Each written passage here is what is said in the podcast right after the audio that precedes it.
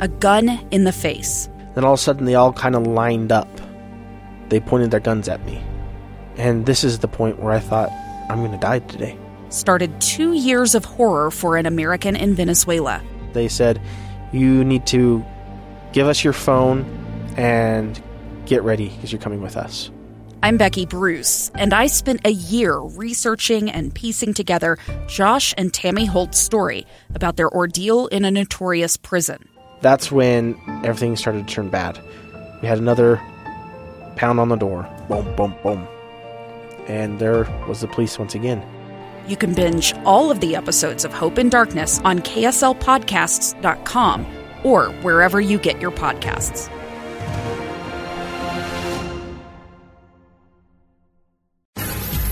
Inside Sources. Behind the scenes experience in Washington and around the world. Here's the opinion page editor of the Deseret News, Boyd Matheson, on KSL News Radio 102.7 FM and 1160 AM. Welcome back, everyone. This is Boyd Matheson. Welcome to an extended edition of Inside Sources. We'll be with you all the way until 3 o'clock, coming down the home stretch here when we'll pass off to Jeff Kaplan, who will get you home safely and smartly. Uh, as we continue our conversation today, I want to uh, bring on one of my new favorite people on the planet, someone who uh, is a, a, real heroine in her own right, someone who has inspired a community and a family. Uh, and has been making a difference moving forward through some really challenging times. Uh, yesterday, as we were talking about grief, uh, I got a an instant message from Jenny Taylor, wife and widow of Major Brent Taylor, uh, former uh, mayor of North Ogden, who was uh, tragically uh, killed in Afghanistan. And uh, Jenny, one, thanks for joining us on Inside Sources today. Hey, thanks, Boyd. Thanks for having me. Uh, you, have been an inspiration to so many. As we were as we were texting back and forth yesterday, obviously with all of the things going on, the the real mourning that's going on, and the grieving going on around the country, uh, obviously that touched something in in you. Tell me what your feelings have been like uh, over the past week. You know, it, it hit so close to home as I listened to your segment yesterday and you shared those pieces from what Joe Biden had said. I thought I've never felt such a deep connection to the former vice president. But when he spoke of losing his his wife and then again his son and just what grief is really like, I thought, oh, my heart just tugs and and to think of these people who've lost people in Texas and Ohio and to have the the grief process be so public.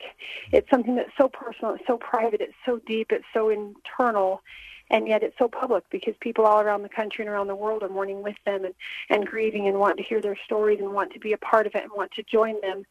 And yet you you kind of crave that privacy and you want to hibernate and just run away from everyone, but you know you can't because it's it really is a public loss when something like this happens. So my heart has just broken again for them, and I feel just like Joe Biden said, I can say maybe I do understand a little, but I certainly don't understand exactly what they've gone through because I haven't been through the same kind of grief and the same kind of tragedy they're facing. Yeah, and it's. Uh, I want to talk for a little bit more about uh, this idea when you when you talked about public grief uh, and how challenging that is, and uh, we obviously watched you go through uh, the most traumatic of events in losing your husband uh, far away from home and being having to do that publicly, uh, share with us some of the, the challenges to that.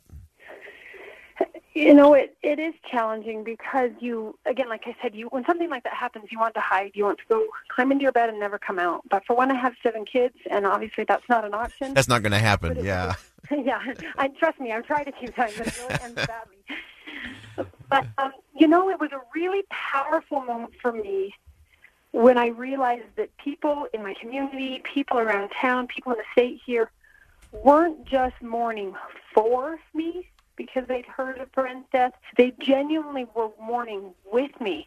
And that was such a perspective changer for me to mm-hmm. see people coming and crying, not just because they feel bad that my husband's gone or feel bad that my children have lost their father, they really loved Brent too, or they really cared that, a, that an American soldier was killed in the line of duty also, or people around the city that respected Brent as a mayor, even people who disagreed with him wholeheartedly politically, mm.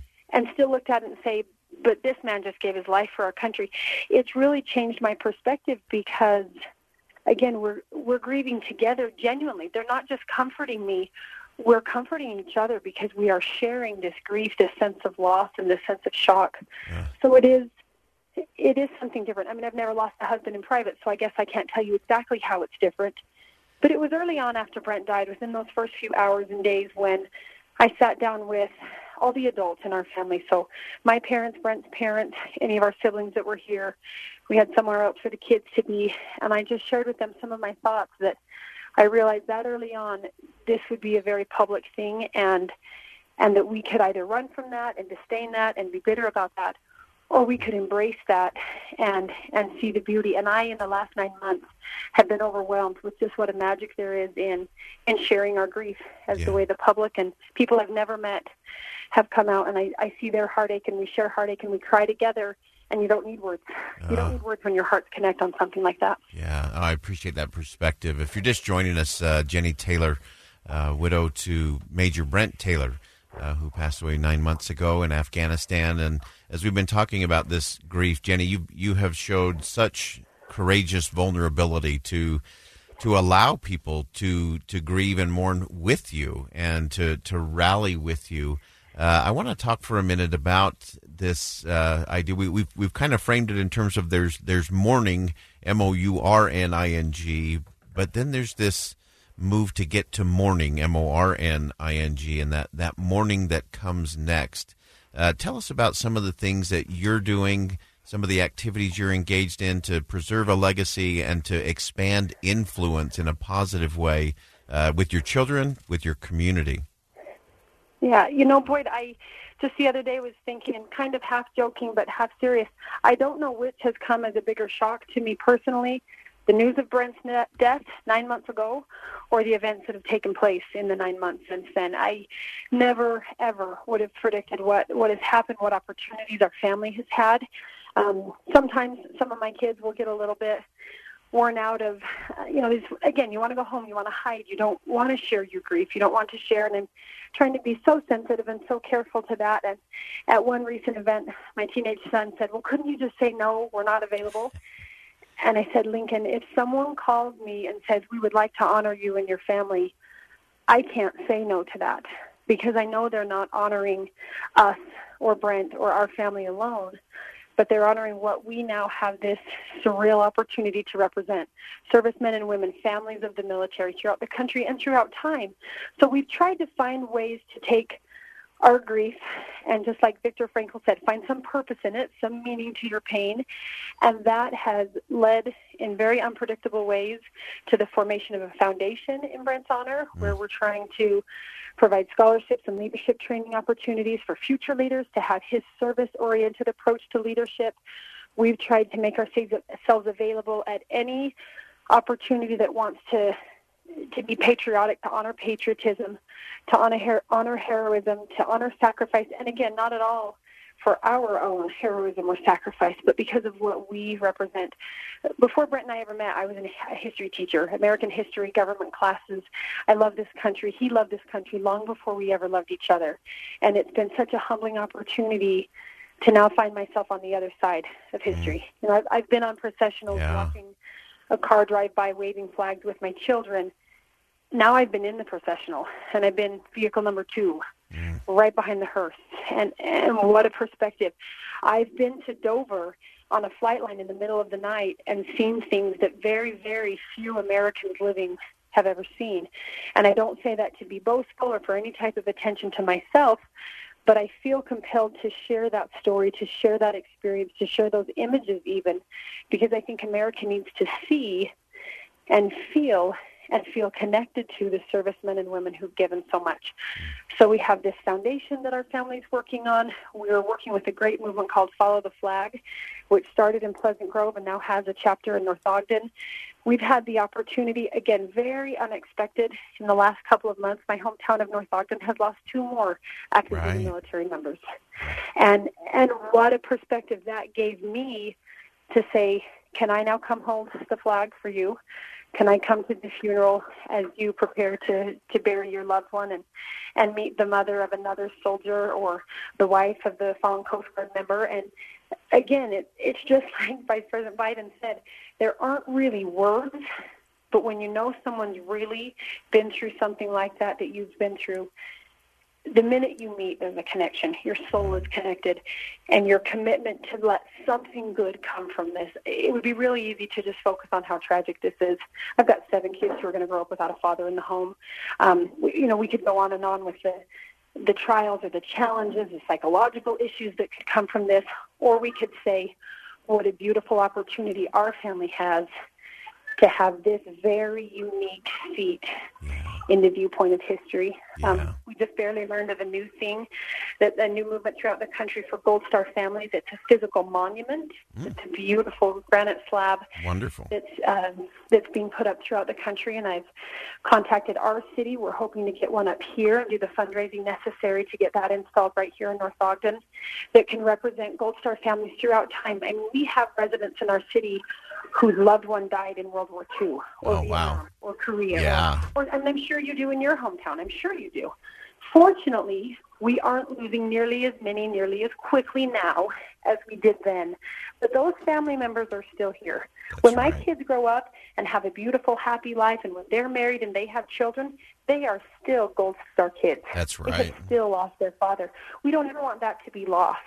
For sure. And so we're working to get one of those monuments here in North Ogden, and then our goal on the next level would be to get one somewhere in the Salt Lake area that we could honor Utah's fallen. And again, not just from 9/11 on. We're talking all generations because what I've realized in the nine months, you never that hole in your heart, you might build a bridge over it. You might learn to like bungee over it, but you don't ever fill it. Even right. Your life is very fulfilled. Yeah. And I heard some of the things you said yesterday about noticing that your father is so ingrained in your life, where you go and you you feel him, you notice him, you see him, but he's still not here, and, right. and that still tugs a different way. That's right. So if if there's anything our family can do that can help remember and honor and recognize I mean, there's hundreds of thousands who have given their lives for our country. Not just one. That's right. Not just one mayor, not just one father, not just one son. There are hundreds of thousands. And if somehow, for some reason, for some time, this time right now, if we have the opportunity to help highlight that and honor that, then we will very humbly rise to that occasion. Oh, Jenny Taylor, thank you so much. Uh, really important perspective uh, for all of us to think through. If you missed uh, any part of this segment, go listen to the podcast. This is one every Utah, every American should listen to. Jenny, thank you for your courageous vulnerability, for your service and patriotism, and uh, we'll have you back and we'll continue this conversation. Thanks for joining us today. Thank you, Boyd. Thanks for what you're talking about. It is so important for our communities. All right. Thanks again. Jenny Taylor, widow of Major Brent Taylor, uh, a critical conversation uh, go back, listen to that one. It matters. It'll make a difference for you. All right, we'll step aside for a very quick commercial break. We'll come back and wrap up the show today. This is Boyd Matheson, opinion editor of the Deseret News. Thanks for joining us on Inside Sources. We'll be right back. Two years ago, Americans watched in horror as a crisis unfolded at the Kabul airport. She was tear gassed and beaten. Images of thousands desperate to escape Taliban oppression filled our news feeds. More than 80,000 Afghans made it to America. But the story didn't end there. It was very cold. There was no power, no heat. Who would help our newest neighbors? I'm Andrea Smardon. In Stranger Becomes Neighbor, you'll hear the stories of some remarkable refugees who left their homes and their dreams behind only to start over from zero. Their only possession was three blankets. And you'll meet Americans who stepped up to help them. You want me to come when you deliver your baby. What can one person do in the face of an international disaster decades in the making? That's Stranger Becomes Neighbor. Find us at kslpodcast.com, follow us on Apple Podcasts, or anywhere else you listen. Inside Sources with Boyd Matheson on KSL News Radio. Welcome back, everyone. Final segment of Inside Sources. I am Boyd Matheson, opinion editor at the Deseret News. Great to be with you here on KSL News Radio today. Uh, we've covered a lot of ground in the last two and a half hours and had some important conversations uh, on a wide range of, of issues today, and uh, obviously a lot of heavy issues today. Uh, but I don't know about you. If, if you happen to have missed our last segment uh, with Jenny Taylor, uh, widow of Major Brent Taylor, uh, she is an inspiring leader um, and just an extraordinary patriot, and her willingness to have that courageous vulnerability to allow all of us to mourn with her and her family, uh, not just for her and her family. That is a transformational leader uh, in action. In fact, I'm going to pull Jeff. Can I pull you in for a second? Jeff sure. Kaplan came in uh, partway during our, our segment with Jenny, uh, and you made a really profound statement in terms of just how eloquent and how powerful her words were. I, I don't know her before her husband died, but to hear her now and how eloquent that she is out of necessity, mm-hmm. it's it's wonderful and it's so saddening that she has to be that. Yeah. Now. Yeah, it really that, struck me as she was. Talking. Yeah, and she is so eloquent and is so inviting. I have I have watched Jenny uh, Dead air. I have I have watched Jenny carry entire crowds uh, at the Follow the Flag down in uh, Pleasant Grove uh, during July. Uh, she lifted thousands of people in in an instant uh, with an authenticity uh, that is that is inspiring. And then her eloquence, as you mentioned, Jeff, is just really transformational. I mean, if you think about it, she's a woman raising a family seven, seven kids in North Ogden. Suddenly, she's the focus of the national media, yeah. and she's risen to that. Yeah, she she has. In fact, uh, uh, she she mentioned to our producer Kylie that uh, in the interview she just did with us, uh, you know, you have seven children, and I've I've been guilty of doing. Oh, are you going to tell this story? Uh, there there are interviews I have done locked in a bathroom. there are interviews I have done, you know, standing outside in the rain because the kids are crying. Uh, and I'm just I'm just going to say this: Jenny had a very high degree of difficulty in terms of her location uh, for the interview today. Uh, but as always, uh, she uh, rose up and, and delivered just an inspirational message at an important time. Uh, on a day when everyone is talking about, well, what is the rhetoric? What is the conversation going to be? Uh, as the president makes stops in Dayton, Ohio, where he was this morning, he arrived. He has arrived in El Paso uh, for a, a, visit there. And obviously, there's a, a, lot of political angles to all of this, and there's political rhetoric happening on both sides uh, of the political aisle uh, that have nothing to do with grieving or mourning as a country.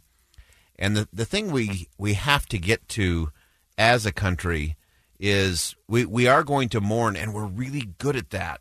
We're, we're good at coming together in moments of unity but if that's all we do, we aren't living up to our challenge and our heritage and our legacy as Americans. Because just rallying for a moment is not what we're about as a country. It's about a movement, it's about moving forward, it's about continuing to, to look out for one another. And we have seen uh, here in the state of Utah over and over again. Now, with Major Brent Taylor nine months ago, it's hard to believe it's been nine months. Um, we came together, and uh, as as Jenny Taylor so eloquently said, you know, we mourned with each other, not just for this family that's grieving and and having big challenges. Uh, and then the thing that is most inspiring to me is that the Taylor family could take a, a tragic moment, a difficult moment, a moment that will not change over the course of a lifetime. But they've transformed that uh, not just into a moment of mourning, M O U R N I N G, but they've transformed it into mourning, M O R N I N G. And we need a lot more people, a lot more focused on creating mourning in America because that's who we are and that's who we need to be as a country. All right, that's going to wrap it up for us on a Wednesday. This is Boyd Matheson. I am the opinion editor at Deseret News. And as always, as you go out into the world today, see something that inspires, say something that uplifts, and do something that makes a difference.